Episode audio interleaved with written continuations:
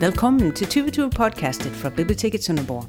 I dette podcast kan du lytte til interviews og historier med forbindelse til genforeningen i 1920.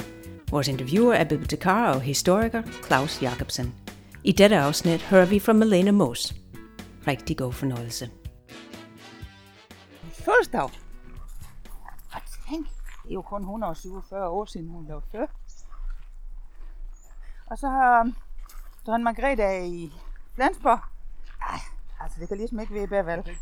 Nej, i hvert fald historisk. Nej, det har du ret i. Det er fuldstændig nærværende faktisk. Ja. Og nu kan jeg se, nu kommer vi tættere over. Og akkurat i dag er det ved at gøre et så umådeligt smukt. Det er et gravsted, som er blevet freje.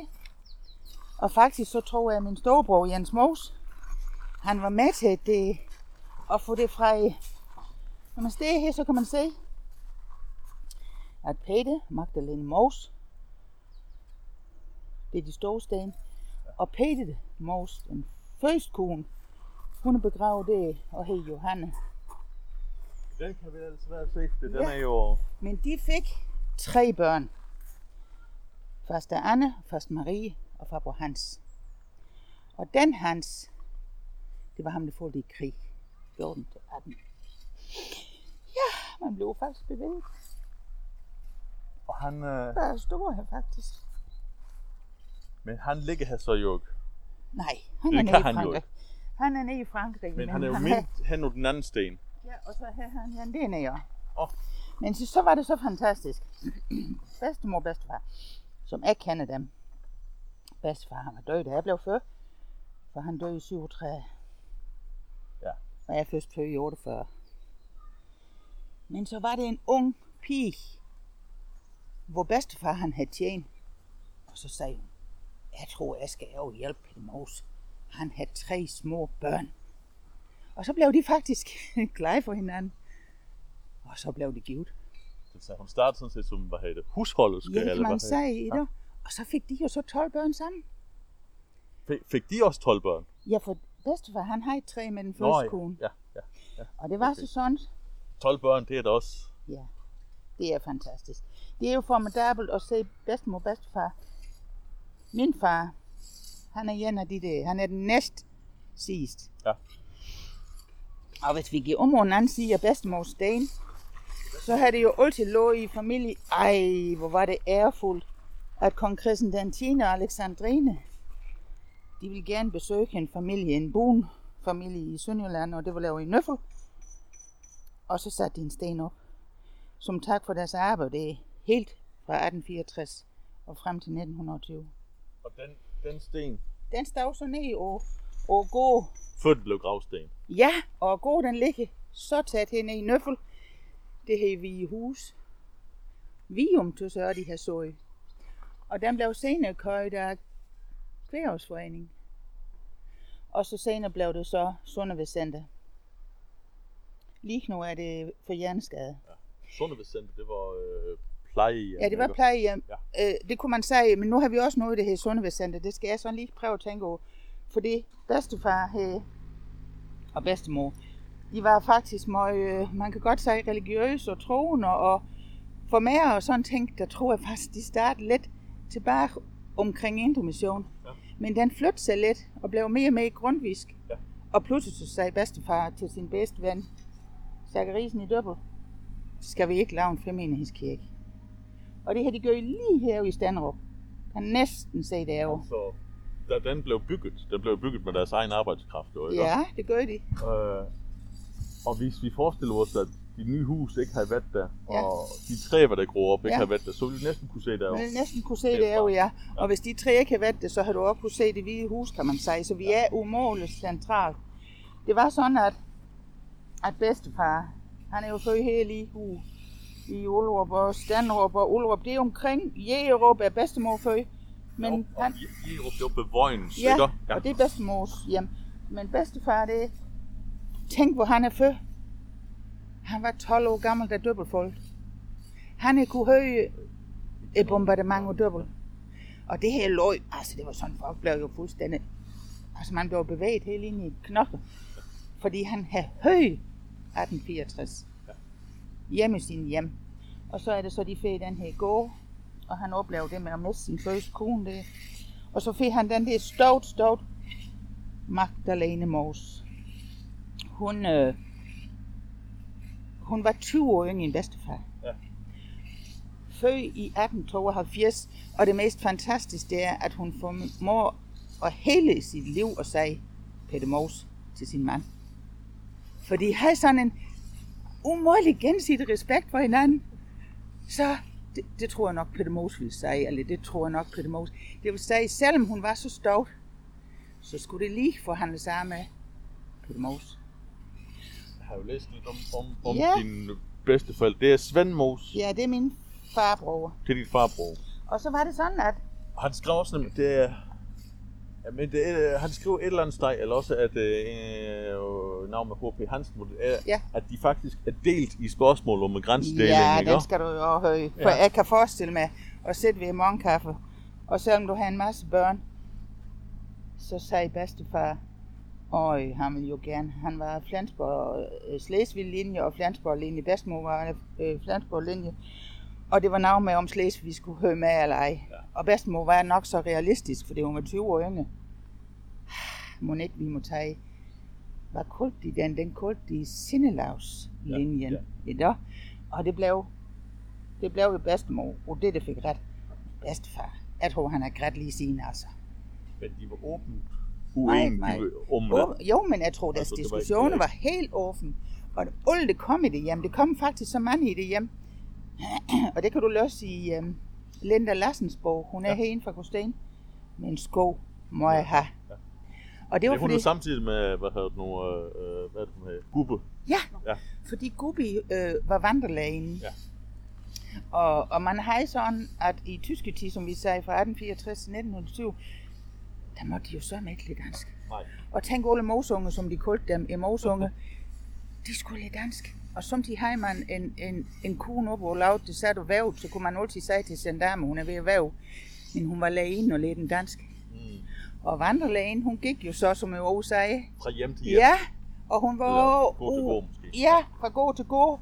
Og når hun kom her, ved bedstemor bedstefar, der havde de åbenbart mange børger. Og folk må godt sådan komme ind og låne og børger, og så kunne man aflevere dem igen. Det vil sige, at det var manden, der mødes i det hjem. Ja. Og Gubbi, jeg har også... ringe til Linda Larsen og så, ej tak, det var altså en fin beskrivelse af bedstemor bedstefar. Og så kommer hun op i til den næste steg. Og det er faktisk en sjov historie om en vandrelæge, som også kom der. Og det var hende, der førte min mor og far sammen. Det er jo mange år siden. Og det er jo endda senere. Hvad har vi med her, bedstefar og bedstemor? Jo, den respekt for hinanden, synes jeg, den er vigtig at tænke over. Fordi bedstemor blev jo en umådelig stout kvinde. Mm. Og det var ikke, altså, lige for lidt siden, så fortalte jeg historien om, at lige efter, at det fejringen havde været Dybbøl, og noget, lige der, hvor kongen og dronningen skulle videre, så var de altså forbi her i Nøffel og hilse dine forældre. Ja. Det var jo ikke bare, fordi det var det var et bondepar lokalt, men de jo ikke have hvem som helst. Altså. Jamen det har været sådan navn, det var, man kan sige i dag med et år, at de var stolt, og så var de alligevel jordbunden, og så var de reelle, og så havde de jo den kæmpe stærk tro. Altså de havde både tro og også vor herre og alting, men de havde jo tro, at det skulle lykkes faktisk. Mm. Og så havde de prøvet at holde det ved lige, det er så man længe fra 1864 og helt, og man ved jo ikke før 1920, hvornår 1920 kommer. Så det må have været hårdt. Og det var nok den der kamp, de har fået. Det besøg for, kan man sige. Det er det, at de kom forbi. Det er lidt ligesom dronning Margrethe, der hun lige tager til Flensborg og besøger et godt sted, et plejehjem og sådan noget, ikke? Og det er jo... Altså hun blev formand for, Nordslesvigske kvinder. Nordslesvigske kvinder. Ja, og ved du, hvad det har været?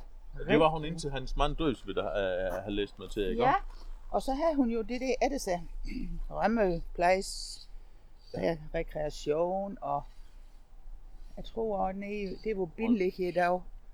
Det var jo I.P. Nielsen-fonden. Ja. Altså hun havde sådan hjælp børn, for eksempel. Ja. Og jeg tror, en af de største overskrifter for hende, det er familie. Ja. Familie og familie. Og det kan jeg mærke, fordi jeg kan vise dig om lidt en lille bitte bog. Hun lavede jo fordi hendes søster blev givet med Tarte Pætsen. Det var ham, der lavede de små bøger til soldater. Tarte Pætsen i Hasle. Og bedstemor, hun skrev jo af til. Hun har jo i sin magt, faktisk. Hun har evne til at sige ting, hvis hun rejste op og Sønderhavn. For det første blev det jo lyt. Det var jo ikke bare, når Magdalene rejste, så var det tit og vask.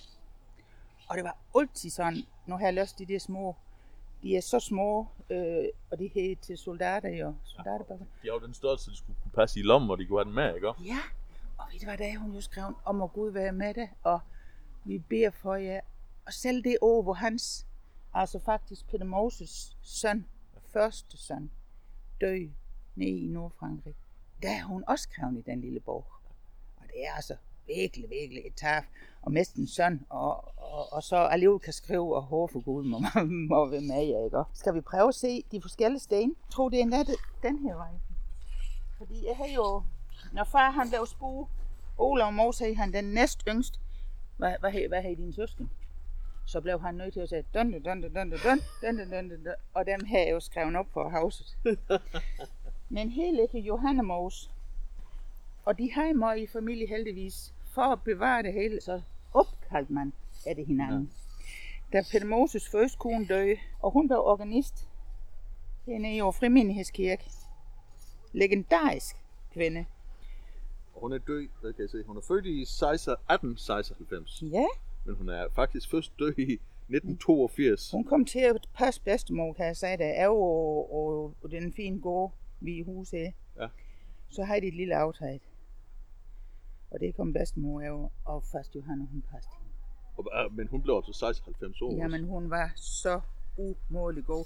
Hun har i hele sit liv, som hun uddannede børneplejersk. Og hun var forstandinde over Lyshøj børnehjem. Ja. Og jeg har lige været ind igen og prøvet at skulle finde det over. Den metode, hun brugte, den hed Montessori-metoden. Ja. Og det er for det, at det var en læge i Italien, den første kvindelige læge, og den pædagogik, den brugte først Johanne. Ja. Det er sådan en åben pædagogik, så jeg har aldrig hørt noget skidt om Lyshøjpleje børnehjem. Hun var elskelig. Og så var hun jo organist i mange år hernede. Og pas bedstemor og hej hende i haren, da hun døde. Hun døde i 1650. Ja, og det kan jeg så huske, fordi jeg før gjorde det før. Og så begyndte jeg i skole, dengang begyndte man i skole i 58. Altså i april sådan. Så kørte vi forbi, fordi vi skulle der uflugt. Så sagde min læge, og herinde, der bor Magdalenes bedstemor. Hun er lige død. Så det vidste min læge, altså. Det synes jeg er lidt sjovt. Og den, fordi at man kan jo sige, så kan du huske, at den her sten er kommet hernede for den, altså. Ja, men det var da sådan, desværre, at i 1956, der kom børn altså ikke med til begraves. Nej, det tænkte man, det var ikke... Jeg har aldrig været til bedstemors begraves. Men jeg var til hendes 100-årsdag, da hun ville have blevet en hunde i 1972. Der holdt vi en stor 100-årsdag ned over det, hvor Sønderjylland Kirke, den blev jo sådan set også til et center. Ja, og det er den også nord, ikke også? Altså, og der holdt vi 100-årsdag. Det synes jeg var lidt sjovt, i 1972. Men den er jo... Fordi at, altså det her, kirke holder hele jeres gravsted for familiegravsted, sådan set fredet, det var godt. Ja. Men nu er den jo også, sidste år blev den jo officielt fredet, for det er også en genforeningsmindesmærke, ikke? Det er så fint, og tænk de her malen op. Ja. Man kan tydeligt se det hele, jeg synes det er så smukt. Selve sten i sig selv er jo noget, det kunsten kan se med alle de der granit. Og det er jo sikkert, historie bag selve sten kan jeg jo ikke mærke, men det er jo sikkert en fra marker eller en sted, hun har valgt tænkt, den vil jeg gerne have til det. Kærlighed er livets kilde. Altså næsten alt, hvad bedstemor og bedstefar havde med at gøre, der var det små sej. Ja. Hun lavede sin egen små sej, og det er et udtryk som følge. Ja. Jo, den er helt klart fra Mark. Så det der er nærmest et citat fra hende af? Ja. Og det er vel også dem begge to, der har været med til at udforme, hvad det står om den anden side med, at det kom Christian den 10. og mødte dem den 13. Ja, jeg tror ikke, det var så meget, det var tilfældigt faktisk. Nej. Og bedstefarsten, der står, at kristne har kronede dage. De brugte umådeligt tit udtryk fra sanger og salme. Ja. Og alle de billeder, det er sådan af, i de bøger, der laver om dem, det er Skovgård. Det er ham, der så i Fabro til. Ham, der laver Viborg Domkirkes udsmykning. Den Skovgård var så meget hernede omkring, Så alle de billeder er også med i de små soldaterbøger. Ja. Og den ene historie er jo helt forfærdelig, fordi da Faber Hanses sten, den er henne i bag. Da han gik hjem den sidste gang, der er det er, at han sagde, jeg har båret lærkens vinge. Ja. Og det billede, det er... Og det er det, der er fra, og det er jo Bo, som din farbror har lavet, Svend Møs om den, ikke? Og alle de billeder, du kan se med den streg, det, ja. Det er Joachim Skovgård. Og han var så tæt over familie, så... Altså, det er jo så selvfølgelig Danmark og Ørnen, og så jeg har båret lærkens vinge, og den var det navn, det høj ham fløjt, eller nønnen, den sidste gang, han var hjemme. Ja. Og det var så i 1916, han døde. Det er Heimdalls bogtrykkeri, eller særtryk, hvor det kom i 1966, ja. Som har sammenføjet. Der har forsvandt lavet det. Det er sådan i familie. Mange navn gik igen. Man har brugt mange navn. Det er den ene ting, du vil opkalde dem. Ja. Så er det en ting med det, og nogle tabu i nogle familier. Ja. Og en gang, da min far, han skulle fortælle noget til folkemindesamlingen, ja. Så glemte han et, at han var kommet til at sige, at hans sprog var død af kræft. For det så man jo ikke dengang. Nej. Man så, at man døde af det. Så ham, det skulle have i går. Først skulle det i grunden have vist nok have været Svend. Ja. Det blev det så ikke.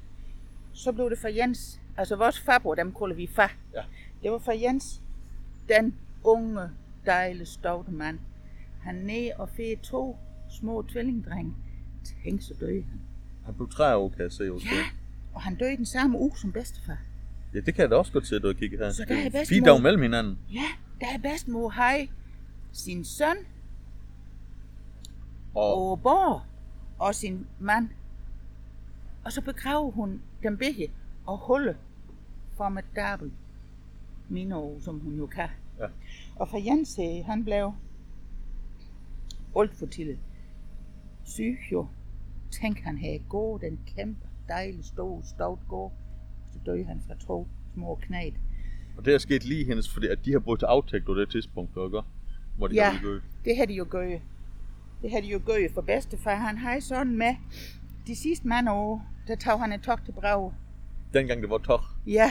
Kleinbarn her. Ja. Gennem fra, fordi ja. Hans ældste søster, og hans ældste datter, hun fik den butik, som blev boghandel. Først var det tobakshandel i Brau. Ham det havde det. Han har jo været vandrelærer. Og den tobakshandel, den fik den en af de ældste døtre, de var 2. Ja. Og så blev det senere han til en boghandel, det er lidt senere. Ja. Men så tog han af det sin datter i bragetid. Ja. Jeg ved ikke, om det har været lidt meget leben og... Okay. Ja, han var bedstefar blevet lidt træt og sådan, han tog tog. Og hvis nu han ikke lige var kommet, så satte det bare i bakke. Og så Peter Møs, han skulle lige med. Og så var han af i Brau, da han døde faktisk. Og den sidste aften, så sagde bedstefar, jamen jeg tror, jeg vil gå af nu. Jamen skal jeg ikke hjælpe? Jeg kan godt selv. Og så gik han op ad trappe, og midt over nat, tror jeg, eller om 10 om morgenen, der gik hun så ind, og så er han faktisk død. Så ja, han havde formået at gavne op ad trappe den sidste aften, og lod sig til at dø. Men det vil så sige, at han har også været frisk til det sidste. Han var så fin. 85 blev han, kan jeg se. Det regner nu. Ja. Han har jo selvfølgelig godt vidst nok, at hans den næste søn var syg. Vi skal lige fortælle om hans ældste datter. Det er også lidt fantastisk. For det var jo så mange pigge. Men den stod, hun hed Marie, og hun blev kunstværge. Og hvis du slår på en kvinde for, så kan jeg godt sige det, at det er navn fast Marie. Hun blev så berømt, hun kunne lave farvet garn, og hun vævede. Hun har vist 10-20 mand i en virksomhed i København. Og i mange år tog den næste søster, så jeg var hjælp hende med det, inden hun sådan ligesom blev boghandler. Ja, og Magdalene Mås er jo også kvindefru. Ja, det er hun. Ja, det er hun. Og det er jo, for dem, hvor det ikke ved det, det er jo en base, hvor det er lavet af Dansk Kvindesamfund og store kvinder. Ja. I Danmark, det var sådan meget. Jeg tøste godt, da jeg blev ydmyg, og jeg blev virkelig berørt, når jeg løsset. Ja. Hende i Jyne, der havde du en fantastisk smuk sten. Den er af første Siri, og det er igen den næste pige. Hun er også uddannet sygeplejerske. Johanne blev jo børneplejerske, og så blev hun sygeplejerske. Og det var, da jeg var lille, og vi skulle gennemlyses for tuberkulose. Der var hun sygeplejerske. Der kom det så en bus, og så gik man ind i den ene bus og ud af den anden, og så blev man lyst i gømmel for tuberkulose. Og det har jo ikke været tilfældigt, hun blev tuberkulose-sygeplejerske, fordi bedstefars første kone døde jo af tuberkulose. Sigede Moes, et farverigt, elskeligt menneske. Og man skulle tænke, at tuberkulose, det var ikke noget, man kunne behandle eller gå ind og ved for alvor, ikke? Og Kirsten Marie, det er hende lige fra Tålum. Det var hende, der var væver. Nu står vi her i Nynne. Er det ikke mærkeligt, hva'? Ja, det er der. Det er jo sådan faktisk, det er en lille have nærmest her, ikke? Ja, det er det. Indre træ. En rød løn og fantastisk farverigt. Og hernede er Hans. Og man kan sige, at hvert eneste af de her gravsten, de har jo også et særskilt, helt særskilt look. Ja, det her. Ret individuelt, ikke? Ja. Og du kan se parallelt, her har de sat bedstefars første tre børn, Hans og Marie og Anne. De har jo alle manden to navne, Kirsten, Marie og Anne Margrethe, men vi kalder dem Marie og Anne og Hans. Det er ligesom en sti fra de ældste, og så via den vej hænder, ikke? Ja, og så har de sat netop de tre søsken der. Så havde de jo gennem tabu i sådan en familie. For jeg tror, hvis jeg ved I rigtigt, så døde Holke på Landbrugsskål, og jeg tror, han tog sit eget liv. Ah. Men du kan nok se, så havde det lidt ligesom far. Tænk, hvis man sagde noget forkert. Ja. Men nu er det hans kammerat over Landbrugsskole, de har sat en mindesten. Og det er derfor, det er en ved siden af kors, simpelthen. Ja, det tror jeg. Og Frede, det må vi andre, de ting, jeg ikke ved rigtig meget om. Frede er også død. Møg for de andre. Ja. Så har vi det med navn. Og det er navn med, det er også et vers, den kan jeg bare ikke læse. Nej, den er nemlig ikke tegnet op. Det er tak til sidst i hvert fald. Men han har også, hvornår døde han? 24 eller? 24, ja. Og han... Også 24? Ja, men jeg har skrevet, jeg har et sted, jeg kan vise dig, hvornår de alle er født. De har meget med navn, det igen, kan du mærke det? Ja. Det altså, har jo det tidspunkt også sådan generelt jo, ikke også? Ja. Altså, der har det været et navn, der gik i arv, ligesom, ikke? For det er navn forpligtet, så i farvetiden. Ja. Havs nu lige, navn der forpligtet. Fordi du har Peter, og så har vi en farbror, der hedder Peter, og jeg har en bror, der hedder Peter. Så har de en farbror, der hedder Jens, og jeg har en bror, der hedder Jens. Ja. Og så har du Anke, fars tættesbror i alder, også i nærhed, hvor de lejede hernede ved Bæk. Så Anke gik igen ved en storbror, hej, Paul Anke, og min anden fætter, Peter Anke. Det vil sige, at vi har hele tiden taget, vi gerne vil have navn med, og bedstemor og bedstefar, det synes jeg var helt fantastisk. Og så har jeg så, der far han døde, I ser det udtryk. De sagde det, de kom bare. Man har en sejsejlighed, ikke? Og fars mor sagde ting over, og navnet af dem her forsvandt jo så tavn, kan man sige, i bog. Ja. Men det var også et lille tabu for Svends bog. Den var ikke sådan helt godt løst, fordi var det nu rigtigt det hele. Og det er så svært, fordi den er jo opfattet af jetbarn. Ja. Og han havde skrevet den i 66, så der er det jo alligevel. Altså det er 3 år efter, at hans far døde, og det han skrev om sin barndom i 10'er og 20'er og deromkring, også, så det er jo gammel mindst 50 år fra det. Og så skal du tænke på, han er så en af de søsken, den storbror, som ikke fik at gå. Ja. Og hvorfor var det lige? Jeg tror nok bedstemor, hun skrev noget i hans skudsmålsbog, og så var det altså Jens, det fik den. Men bedstemor, hun hed faktisk Marie Magdalene Mås, født i Jerup ved Vojens. Ja, og det var, hun var født Jensen, ikke? Ja, og det var fordi hendes far hed Mads Jensen, og hendes mor hed Bodil Marie Pors, og Mads Jensen, han var så stor og så fantastisk. Han kunne skrive landbrugsbøger. Han var en, der gik foran. Er det ikke fantastisk at tænke på, at en mand, han simpelthen kan skrive noget om, skal du se Mads Jensens bog, Landmand. Håndbog for landmand. Ja, er det ikke fantastisk? Det er Magdalenes far. Udgivet af Mads Jensen under medvirkning af ansette landmænd i Nordslesvig. Udgiverens forlag. Er det ikke fantastisk? Jo, det. Så bedstemor, hun har jo en far, som var forgangsmand, om det var de første rå, det blev sået, eller om det var de første sådan. Og bedstefar selv, han kunne også godt lave opfindelse. Altså Peter Møs laver også opfindelser, og han kunne også godt lide at lave sådan noget. Og det har vel været, for det du så, at den måde de egentlig mødte hinanden nu, det var fordi, at Peter Møs, han kom op og tjene ved Mads Jensen, ikke? Jo, han har i hvert fald været der, ja. Og mødte det hjem. Ja. Mm. Og det har vel også været sådan en udveksling af både interesse for det dansksindet og interesse for en ny form for landbrugsskab, det han skulle hjem og have i går. Eller lige bestemt, ikke også? Nå, når de tænkte det, og så har de også troen til fælles. Ja. Og det var de vågler jo det tidspunkt, der var begyndt at blive sådan grundvidiansk, ikke også? Ja, det var det. Ja. Og det sjove er det med, vi snakker om, at det et navn forpligte. Men jeg har jo bedstemors ringord. Er det den, du har navn der? Og så er det altså lidt sjovt, at da mor og far, min mor og far, de døde, så sagde mor, jeg tror da, du skal have bedstemors uge. Og tænkte det gik. Jeg har et barnbarn sidste dag, du så, hvor længe kan du gå? Jeg sagde, det her Magdalene Mås har jo, da hun var i København og Christiansborg, og ja, hun har måske over billede uge i folkehjem. Du skal bare se sekundvise, den gik. Hold op. Er det ikke vildt? Nu har jeg desværre ikke lige sådan, Jan. Den skal jo hænge her, hvis det er rigtigt. Jo, ja, så skulle du have en lille urlumme eller et eller andet, ikke? Er det ikke smukt? Det er da godt nok flot. Og det er Magdalenes uge, når hun har været langs med en fin kjole, og så har man jo haft det hængende her, jo, ikke? Det er jo rigtigt med en kæ og med kvast i kæ og noget sæt fast og til at lukke op, og det er et mønster i låg og det hele, ikke? Ja, jeg er glad for det. Det kan jeg da godt forstå. Kan du huske at fortælle de der søsken, hvornår det var før? Ja. Skal vi tage dem? For det så får man også overblik over, hvor lang tid det gavn indimellem, ikke? Ja, altså det var sådan, at bedstefar Peter Møs var givet med Johanne og fik Marie, Anne og Hans. Ja.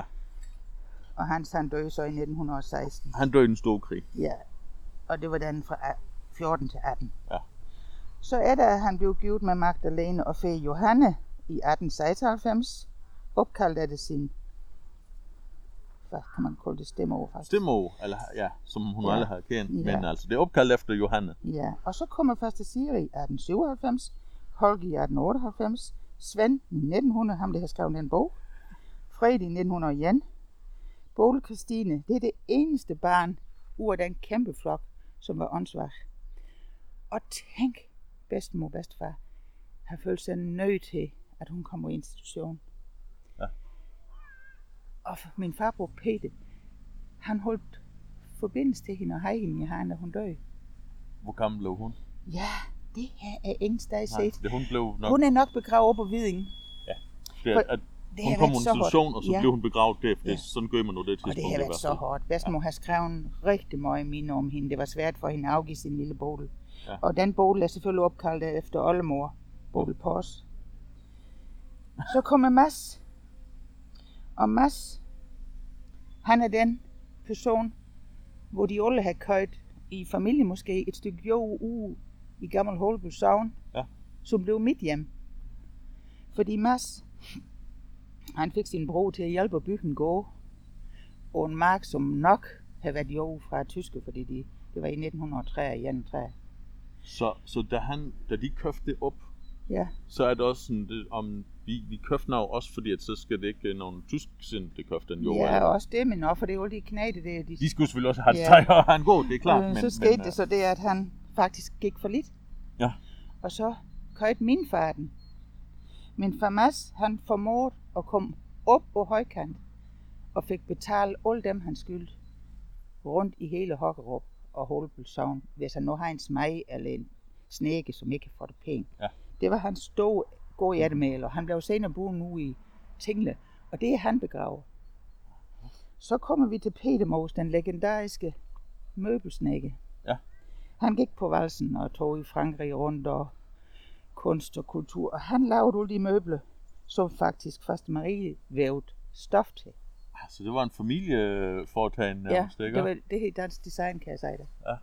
Peter Møs har du hørt om et møbel mange, som er så smukt og håndlavet. Og det var. Men altså, han startede ikke som designer, som man klassisk ville sige. Han var håndværker. Han var håndværker, møbelsnække.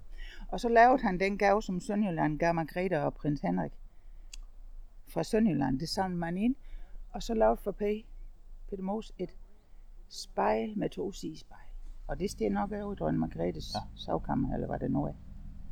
Peter Møs. Han er begravet ude i Brau. Og det er jo derude, han har sit væg til sidst. Det havde han nemlig sit værksted, så derfor er han heller ikke her med og det fælles gravsted. Nej. Så kommer Jens, som vi snakker om, som har fra 1907, som døde og efterlod to små tvillingdrenge. Så kommer Anke Mose i 1908, altså vi har så Jan 3, 4, 6, 7, 8, 1908 for Anke, og han blev tømrer. Umåle dejle bro. Så tager du min far, som er født i 1909. Ja. Og for Anke, det var Mæskerhavs, han var selvfølgelig snedker, men han var med til at restaurere Sønderborg Slot. Ah, ja. Og det har så været på det tidspunkt, hvor den faktisk blev til museum, som vi kendte den i dag. Kan man sige, ja. Fordi at der, altså det glemmer vi tit at tænke over, men før der har den været brugt som kaserne og lå hen sådan lidt mange år, at man har ikke tænkt over dem som et stort historisk monument på samme år, ikke? Og Anke og far, fordi de jo er et år imellem, så har de jo leget. Og far og Anke, de tændte sådan set Jens. De var så tæt af hinanden. Og Olav, det er min far, 1909, som så fik den gode uge og den mark og skov i Holbensovn, det er mit hjem. Og så kommer det en lille søster, den eneste er Pigge, som er gift. Hun er så... blev gift? Nej. De har sygeplejeuddannelse, eller væveuddannelse, eller barneplejerske. Og det tidspunkt er sygeplejerske, det er næsten lidt et kald. Ja, så det må man sige. Altså... Det er godt nok ved, at man er protestante, men det er lidt ligesom sådan en katolsk nonne med, at du, nu tager du af de andre børn og de syge folk, og derfor kan du ikke selv have en familie. Ja, ikke? Faktisk. Men Eva, hun var jo så et lille livstykke, og hun blev jo så forelsket i en doktor. Og det er så ham, der har lavet den her. Jo, fordi han hed Seidelin og er Seidelin-slægten. Og om de sidste sige, der blev han jo så lidt nødt til at lige fortælle om... den her? Ja. Der har han jo så fortalt, hvor hans hustru er, og hendes slægt. Og det er jo så... Altså, den må han give fremover. Altså, det her... Seidelin, det er jo... Hvad skal vi kalde det? Videnskabelig næsten. Ja, han har brugt sin, akademisk uddannelse til at lave et ordentligt stykke værk. Med han forskede i slægt, og han tog jo rundt. Og hvad hed sådan, de landsarkiver. Ja. Så jeg tror, hans ferie, det gik til landsarkiver. Så var faste Eva jo bare følge med, kan jeg sige det. Og det er jo det sidste bin, du var oppe at sige 1927, for det er temmelig man at sige i sådan en bog. Ja. Jeg tror først, det var årstallet, men det var det ikke. Og jeg prøver at se her. Mads Jensen omtales i lektor Günther Weitlings grundige tyske teologiske. Altså det er jo den gamle, pastor hernede fra Sønderborg for tysk mindretal. Ja. Som også er, han er jo doktor i, altså en doktorafhandling, som handler om minoritets. Og de historiske forudsætninger des kirkeligen Vereins für Indre Mission in Nordschleswig, ikke også? Så han har også forbundet det, hvor man så senere han blev grundtvigianer og frimenighed, ikke også?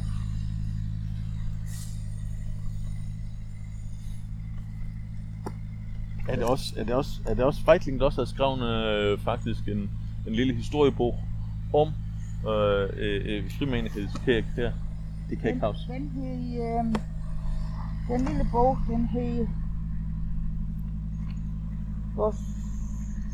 Den hedder... Hvor arv vi kendes ved... Ja, det er Günther Weitling, ja. Ej, det vidste du bare, hva'? Ja. Den er så sød, den bog.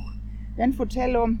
Der bedstefar Peter Møs og så Zakariasen. Så når de var ved at arbejde han så hey, nu kommer Peter og Zakarias, så de så. Det var jo fantastisk. Altså det er jo sådan som det de andet spil i grunden er mest her af ham, kan du se. Ja. Og det er så bedstemor i hendes valgmarksdag. Man kan godt se på Peder Magdalene Mås, at det er sådan en vis vilje. Ja, jeg gør. Hun er så... Se, her er hun jo og sin mor som æggehavs. Ja. Der blev hun dement. Faktisk rigtig meget dement, og faktisk Johanne passede hende. Sådan har jeg set hende. Og der har hun en mild. Sådan lidt... underfundig... men meget dement. Men når man så ser den stort kvinde, det ikke? Men det blev jo... Jeg tror faktisk, det gik godt for hende, for det var Johanne var ved hende til sidst. Og det her, det er Hans, det fulgte i krig. Prøv at se. Sådan et billede. Og den smukke Hans. Jens Moes var umådelig smuk. Peter Møs, de var faktisk flot, de der drenge. Så det var jo lidt rift om det. Hold op. Og det er der, det har du også af julehilsen. Det er der, vi snakker om, de her små bøger. Nemlig. Og det er jo altså... Er den ikke så... Tænk, den her måske lå i en lommeordensoldat. Det har den jo, det er jo en mening, og det er jo fra nordslesvigske hjem, og det vil så sige, at man har lavet den til de dansksindede soldater, som var i en krig, det ikke var deres krig. Og det tidspunkt, hvor den måske er sværest at være langt hjemmefra og være rigtig dårlig sted, det er selvfølgelig til jul. Det er jo sådan nogle flere rørende julebeskrivelser af, hvor de fejder, eller mindste ved front, ikke også? Nemlig. Og så udsender man, at det er også Heimdalls trykkeri, tror jeg. Kan det ikke passe? Eller tager jeg helt fejl? Jo, Tarte Pætsen. Tarte Pætsen, det er mormål trykkeri. Og det er så bedstemors søstersmand. Ja. Og for eksempel i 1918, der skrev bedstemor, og hun har igen det her billede af Skovgård. Glædelig jul 1918. Der ved man jo så, at krig er slut. Der må jo have sluttet den alt i alt. Og hun sluttede med glade jul, dejlig jul og velsignet jul. Men ulti har hun noget væs med. Ja. Altså hun havde al Guds engleflok med armen, slår de gyldne vinger sammen, takker Gud for verdens trøst. Og hver eneste bog, hun har skrevet i, der har troen jo været med dem. Det er helt umådeligt. Og hun snakker meget om familie. Ja, prøv at også. Hvad står der? Nu er der lys i skyggernes land, også i dødsskyggens. Det er jo... Altså en ting, det kan vi godt sætte og kursere om her, men at skrive til nogen, hvor der ligger en skyttegrav, ikke også? Der kan man se, det er bare det. Og det er det år, hendes søn dø. Ja. Guds ånd er i vor kæde, hans ord er i vor mund, ham selv vi ser med glæde og om en leden stund. Så de tror jo hele tiden, de skal mødes i himmel, og de er jo nok også lidt, hvor her er med ham, om de så er i skyttegrave. Ja. Og hendes helt fantastisk mor skrev ord. Jeg tror ikke, hun kunne rejse sig under og skrive. Hun har i ord sin magt, som det du så jo, ikke? Og så har vi et billede af hendes far. Med langt ditske. Er han ikke flot? Jo. Og du kan godt se, min storebror, han ser faktisk så flot ud i dag. Jeg har jo en storebror, der laver herude i Rinkenes. Ja. Og det er fuldstændig hans ansigt, og er det ikke fantastisk? Så det er både lidt af bedstefar, altså ham her, og så af bedstem. Det er jo lidt, og igen måde, sådan var man måske dengang. En høj, flot pande og langt skæg. Ja, altså, du mener, det har været et frisyr over en eller anden måde, men det har nok også været lå i gener, tror du ikke det også? Jo, det har det nok. Det er i hvert fald nogle... Ja, man kan sige, det er ikke navn, hvor det virker til at være Lasse Underkur, navn for alle små, ikke? Så er vi snart 1920, så næste år, der gætter for sig jo. Og faktisk var det, at tro, var det Eva eller Siri, en af de to piger var jo med op og give buket og Kongeskanse i 1920. Til selve hovedfejringen? Ja. Ja, altså det er den 11. juli, ikke? Ja, 11. juli 1920. 20. Og der, altså alle var glade, og flag var... Kom op af kist og... Nej, hvor må der have været mange, der har glædet sig.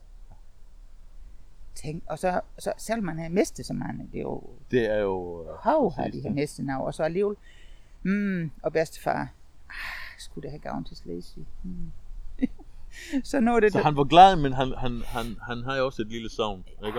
Helt, det tror jeg rester sin dag. Ja, det tror jeg. Men nu er dronning Margrethe jo ned og... Nye og være sammen med alle dem, som I skulle ikke blive glemt, som de så jo. Ja. Så ja, det er jo fantastisk. Så har de jo lavet rigtig mange fine bøger omkring historisk billedbog. Ja, en klassisk historisk billede. Den udkom faktisk også en 2-årig tidspunkt, bare efter. Ja. Det der, det er jo klassisk. Og det var det. Og det er billedet igen. Ja, det kommer det. Allegorisk står det tegning med varsel om tysk nederlag, og det er igen Skovgårds billede. Og så... Og det er fordi, at hvis du ikke lige kigger på det til først, hvis du bare lige løst kigger henover det, så er det to mennesker, en højst sandsynlig mand og en dame, de kigger op og sådan en, hvad jeg vil sige, sådan en strålende forårshimmel eller en stil, hvor solen lige er ved at gå op over i det højre hjørne, og det flyver, hvad jeg tror er en lærke eller nogen tilsvarende og synge, ikke også? Lærken svinge, ja. Og man kan se, at det er de her, hvad hedder det nu, pilehegn eller piletræer, ikke også? som er et markhegn, og det er en pløjet mark, kan man også tydeligt se. Det er derfor, så er det forofte. Det virker til, at de er lige klar til at tænke sig springe ud. Og så er det sådan en stor sky. Og så er det først, når man kigger rigtig efter, at den store sky over i det venstre hjørne, at det faktisk er, når det ligner et lille Danmarkskort i form af en due. Er det ikke det ligner? Jo. Og en stor mere mørk ørn, som er faldet og væltet ned. Den tyske ørn og den danske due. Ja. Er det ikke vildt? Det er det. Så det her Skovgård kunne formå at tegne. Og så er det så billeder af den stue, og det er jo simpelthen harmonium, hvor måske først Johanne jo har spillet et stue ind i gømmel med møblement. Og det harmonium, jamen det sagde jo faktisk alt. Det møblement, som var i Nøffel. Ja, de havde jo to, fordi jeg nok havde to stue. Det fik min mor og far. Og så da mor og far var død, så tænkte vi, hvor skal det møbel hen? Så ringer jeg hende, kan det komme tilbage og sende det? Nu har de noget andet. Men nu står det ude i det nye plejehjem i Augustenborg. Aha. Og du kan gå ind i en mindestue, og det er bedstemor og bedstefars møbler, som så det genholdte blev mor og fars. Næsten den samme udskæring, men det rundbog og sofa til 3 og 4-5 stole.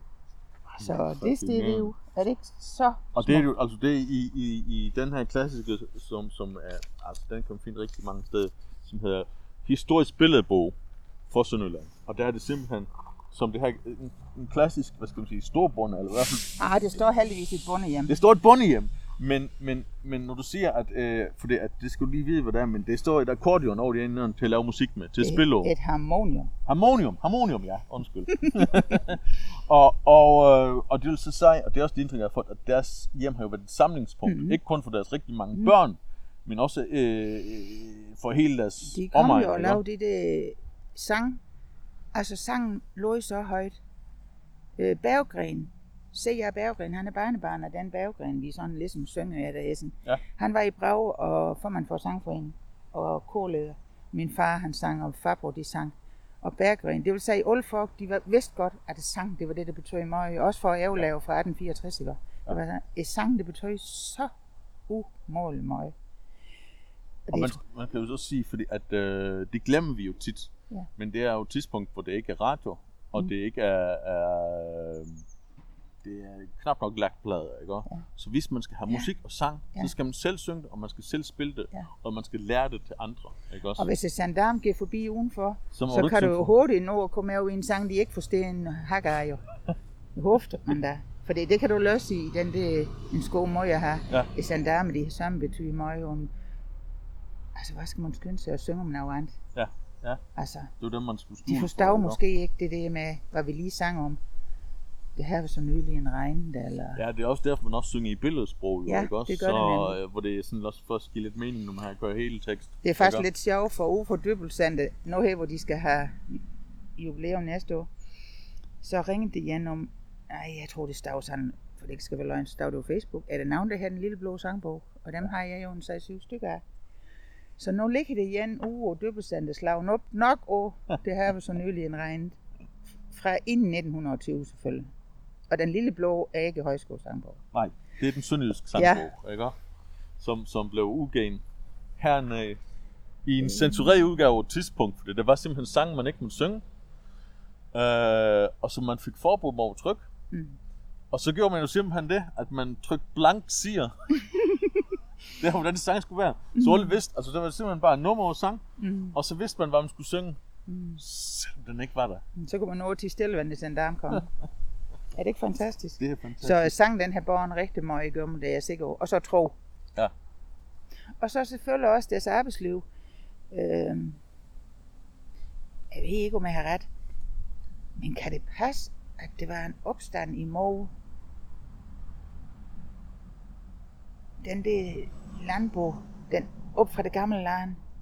Ja, altså det kommer nogle problemer i 30'erne jo, eller lige op til 30'erne, med en krise. Med, i forhold til den økonomiske forhold, ikke også? Og der kom der forskellige foreninger og opstand og sådan nogle ting. Så det har ikke bare været sjovt af det 1920? Nej, det, og det glemmer vi tit, for vi snakker om den glade genforening af 1920, som man ser som lidt rosenrødt, ikke? Mm. Men de næste 25 år næsten, men i hvert fald helt sikkert de næste 15 år, de blev ret hårde for den. Altså selvfølgelig så krigen slut. Det var godt nok. Ja, så mange de ene og to drenge over at gå. Det gør det, og økonomi var dårlig, og man vidste ikke, hvordan eksport skulle gå, og så kom der verdenskriser, og altså det gik ikke nødvendigvis helt så glat, som alle havde forestillet sig på det tidspunkt. Så ja. Mm. Så det var fint. Det var fint. Hvor meget har vi så? Vi har snakket 1,5 time, har vi ikke det? Hvad føles det så? Det ved jeg ikke. Eller hvor lang tid har vi snakket? Så langt har vi heller ikke snakket. Det ved jeg ikke endnu. Ja. Når du skal stoppe den. Det ved jeg ikke. Men jeg tror der... ved du hvad vi skal have med? Du bliver nødt til at præsentere dig selv. Så hvor du så hele dit navn, og så hvor du kommer fra, og hvor din familie er. Nå, det her der er måske slet den der. Nej, det tror jeg nemlig ikke, vi har. Jamen, jeg er født Ulla Magdalene Mås, opkaldt af det bedstemor. Og Ulla, det var fordi, der far var lille, og hed Olav, der han nok kun kunne lide sige Ulla.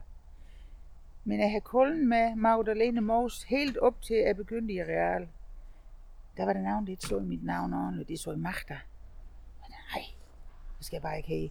Og så tænkte jeg, okay, hvis ikke de kan sige Magdalene, som min mor kunne, eller som min læge så i Magdalene, så sagde jeg bare Malene. Og så kom jeg til Malene, sådan, der begyndte i den nye skole. Og så blev jeg givet med Hans Teglgaard, og så købte vi mit hjem i 1968. Og far og mor, de havde bygget sig et lille hus, Dagny og Olav Mås, et lille hus oppe på Bæk, med sin egen matrikel. Vi skulle ikke komme med af det der aftagsværk. Og så begyndte far at hjælpe sin bror ude over Sønderborg Slot, for far var jo faktisk kun 60 år, da vi køjte gå i 68, men født i 9. Og far han var så heldig, han fik en fantastisk kone. Og det var jeg fortalt en gang om en vandrelæge.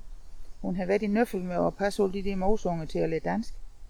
Så var hun hed Karte og blev givet Karte Gram, op i Røring. Og en gang skulle far over at tjene, og mor var over at tjene ved Karte Gram. Og så skulle de ude lukke for høns. Og så havde den Jens sagt, du skal vinde, det kommer sådan gå igen. Og så blev mor og far forelsket. Dagny og Ola Mås. For mor, hun var helt op fra i Bagnhøj. Det hvor man bygger i Bagnhøj. Ja. Der har min bedstefar og den siger, nå jo, og så bygger de i Bagnhøj. Og den er jo nok navn med 1920, og så cykler de helt... Den er lige efter 1920, fordi den er faktisk det største genforeningsmindesmærke, vi har. Og så cykler de ned af Sønderjylland, helt ned fra det gamle land, og besøg det, hvor deres datter, Dagny, hun skulle bo. Og så det her, den står der. Og det sjove ved det var, at da far blev forlaget, og mor og far blev forlaget, der blev bedstefar, Peter Møs, 80 år gammel. Han var 60, da far blev født.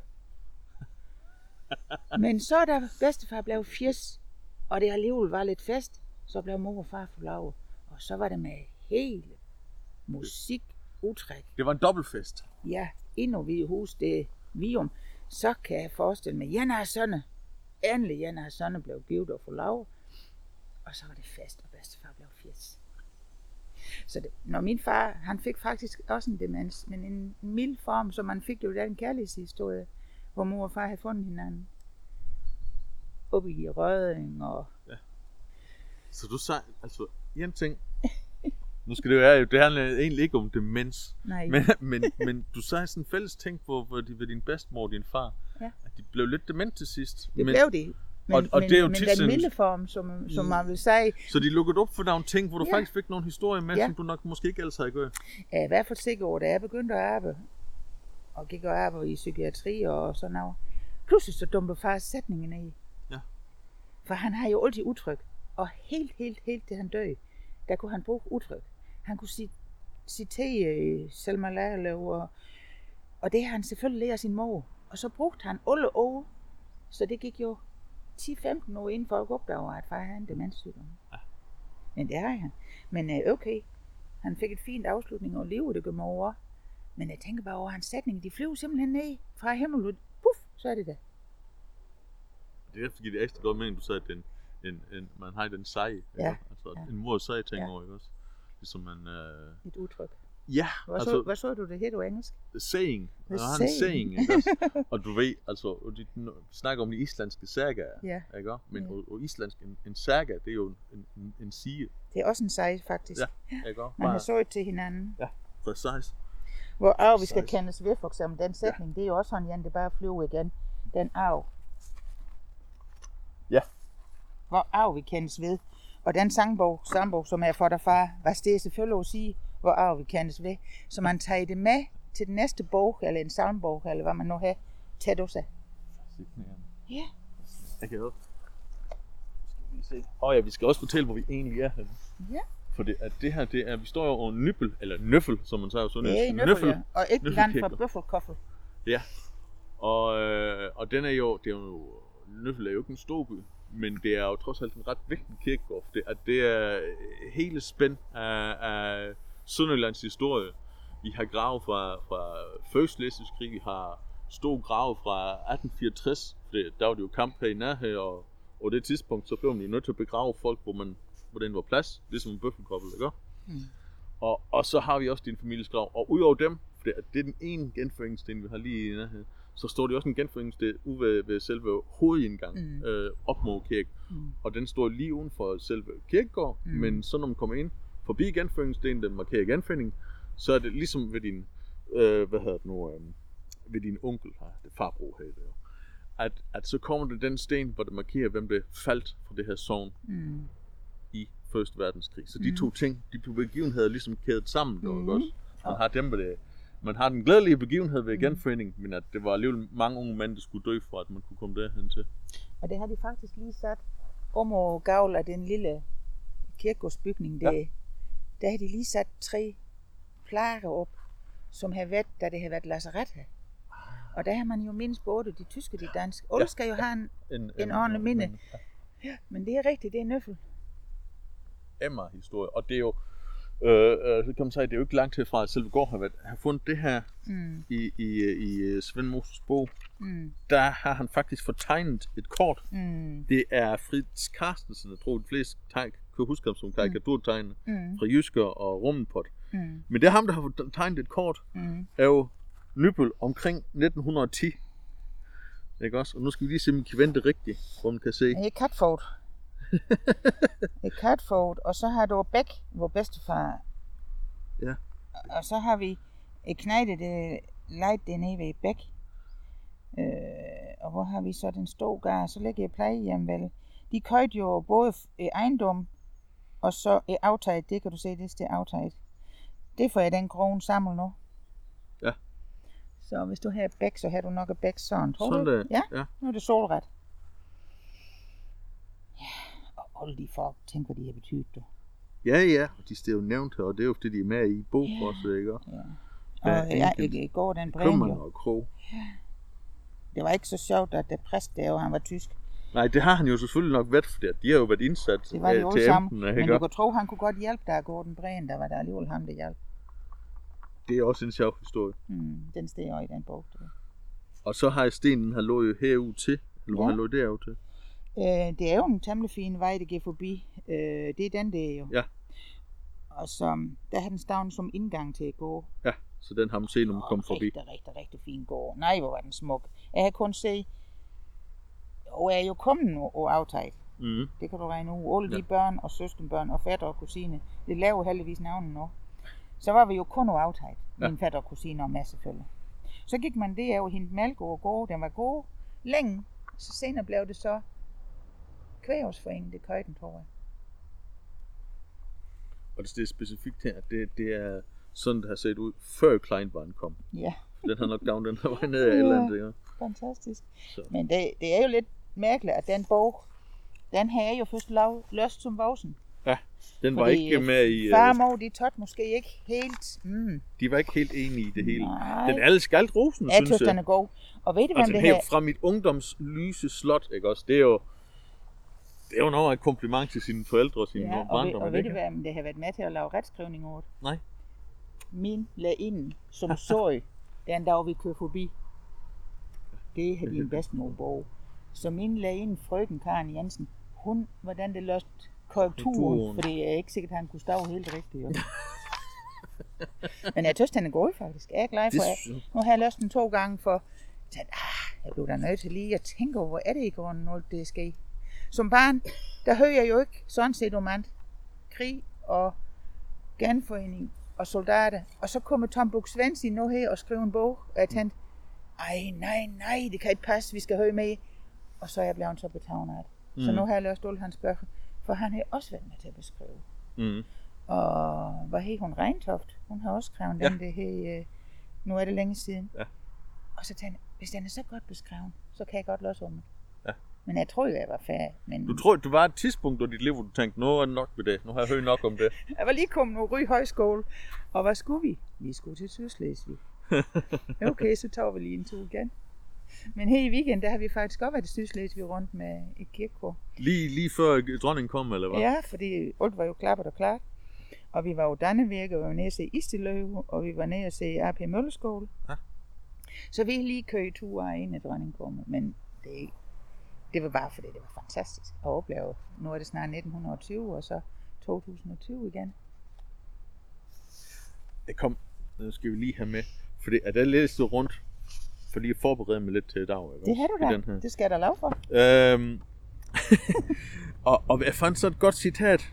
Og det er sikkert et stykke tid siden, du sidst har læst den her. Men fordi han citerer, mor var glad for børn. Det viste hendes senere arbejde med oprettelse af børnehjem i Tandselle, Sønderborg og Rønshoved. Det har du også snakket om, ikke? Men det er en direkte citat her. Ingeborg Refslund Thomsen, altså det er H.P. Hansen startede jo, som blev gift og blev kendt og politiker samtidig. Og også en stor kvinde, ikke? Har i en radiotale om mor fortalt, at til et bestyrelsesmøde, hvor der var stor betænkelighed angående økonomien. Der var der stor betænkelighed angående økonomien, og mor stod en over for de andre, sagde hun. I sidder der og taler om penge, hvor der er små børn, det gælder. Pengesagene skal jeg nok få ordnet. Så rejste hun til København og fik dem ordnet. Mm. Så hun har haft, og det er jeg også gået videre til hendes børn tydeligvis, et hjerte, hvor det brænder for de svage og børn specielt, ikke? Ja, og familieliv faktisk hun har. Jeg kan se, Jenna, der kan ikke så mange børn, hvis man ikke... Nej, og Jenna, de børger det hen. Det er det, hun sagde, selvom hun er nordslesvigske kvindeforening, så sagde hun, det er familie, det skal bæve os i gømmer. Det er familie, det skal bæve os i gømmer. Og hun har nok så et op, Peter Møs. Altså, hun har helt til tot, det er familie, det skal bæve. Og ikke... Altså, hun var ikke røst om kvinde, rød. Nej. Hun var kvindeforeningskvinde, men det var ligesom kvinden i hjemmet. Ja. Eller det tænker jeg da. Sådan forestiller jeg mig. Og så hun har en sag, og så tager man altså til København i køretøj, og er høj og lyst. Ej, hvis Peter Møs skulle med, og han frøs, så har hun taget en billig billet, 2. klasse hver gang, og de penge, der var til ævs, så har hun købt en pels til bedstefar. Og Peter Møs, han har nok pakket den der op. Så var det en pelsure. Ja, hun har nok søgt, nå, sådan skal føles med. Så kunne vi da godt, du skulle have en pels. Og så kom bedstefar i en pels og pelsure, og jeg tror, han havde været meget beskeden sådan. Det må have været lidt svært for ham at tage sådan i januar. Men jeg tror, det er rigtigt, hvis ikke det er en anekdote. Det er fantastisk. Nå, tak. Og så vil jeg gerne sige tak for denne gang. Hele podcastserien kan findes på www.biblioteket.sunderborg.dk ved at indtaste 22-podcast i søgefeltet. Morgen og på genhør. Biblioteket Sunderborg.